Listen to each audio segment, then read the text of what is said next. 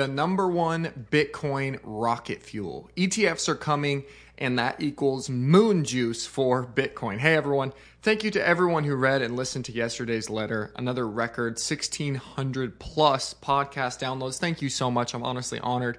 If you aren't subscribed yet, I'll probably keep writing more about Bitcoin and technology because it seems like that's what you guys want to hear. So, subscribe, hit the blue button if you want to get this letter five times per week in your inbox. So, what do I think is the number one Bitcoin rocket fuel? Honestly, it's easy, and you don't need to be a rocket scientist. ETFs. For those who don't know, the ETF is basically a stock, just like Apple, Google, Tesla, etc., sort of.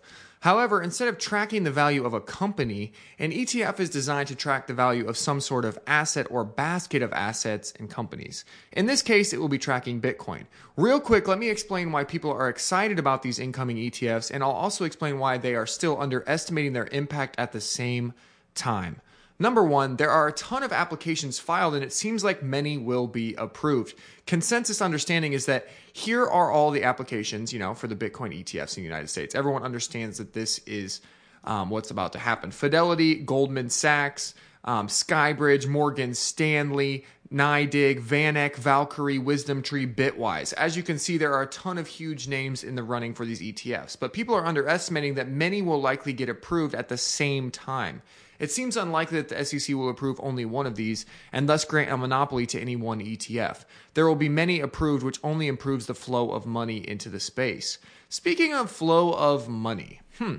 Number two, a ridiculous amount of money wants access to Bitcoin, but they can't get it. First off, for those that don't know, an ETF is by far the easiest way to get money into Bitcoin for many of the people that want it. Bitcoin is still a new alternative asset. Thus, many of the more traditional companies, think your parents' insurance company, still aren't able to buy Bitcoin even if they wanted to due to their charters. However, an ETF throws open the floodgates and allows them to buy something that is traded on the public market just as easily as if they were buying Apple stock.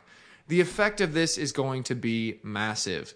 People are underestimating A, what happened with gold will likely happen with Bitcoin. On November 18, 2004, State Street Corporation launched the SPDR gold shares in the, on the stock exchanges, the ticker GLD, which surpassed 1 billion in assets within its first three trading days back in 2004. As of 2019, it was the largest gold-backed ETF in the world and had, had more than 40 billion in assets under volume. The gold price on November 18th, when this ETF was launched, was $444 an ounce. Today, it's $1,736 an ounce. This is due in large part to capital flows that came in through the gold ETFs.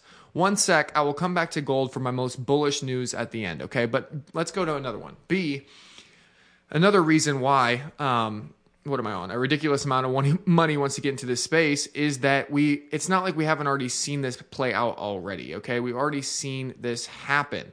Um, we already know that these USA ETFs are going to pop off. Why? Because Canada already launched a couple a few months ago and they went crazy. This tweet puts it perfectly. The first Bitcoin ETF in Canada has reached 1 billion CAD in its first month. If all if a, if a United States ETF grew that quickly proportionally, it would have broken all records. Wow. So if this happens in the US and it does the same thing as it does in Canada, which seems like it will, it'll break all records. Number C, or letter C, Michael Saylor already proved there is a ridiculous demand for these products. Remember way back when, like six months ago, when big dog Michael Saylor offered 600 million in convertible debt to people in order to buy Bitcoin, basically turning MicroStrategy, his company, into a quasi ETF? Yeah, I do too. Remember what happened? It got oversubscribed to $1 billion. And here's the kicker this was at a 0%, yes, you read that right, interest rate. Big companies were so excited to pump money into Bitcoin in any way possible that they were willing to loan Saylor money at 0% to do so. Sorry about that. Um, and you still think a Bitcoin ETF won't blow the doors off things?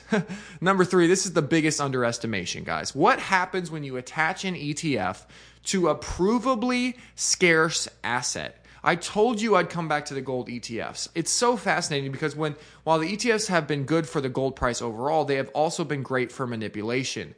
JP Morgan paid a billion dollar fine as you can see right there in the article, but JP Morgan Chase among many others have been famous for paying insane fines year after year for manipulating the gold market. How are they doing this? Now, disclaimer, I'm not a gold expert, but my, but my understanding is that it's much easier to manipulate because there are paper claims to the gold. Now, stay with me here, okay? Gold is heavy, it's hard to transport, and it needs to be verified and stored in vaults, right? So naturally, it's easier to just make sheets of paper or digital ETF tokens that say you own X amount of gold. But my question is what happens when human nature kicks in? Do we really know how much gold there is anywhere, much less in each individual vault? Do we really know that gold is gold and not just copper covered in gold foil?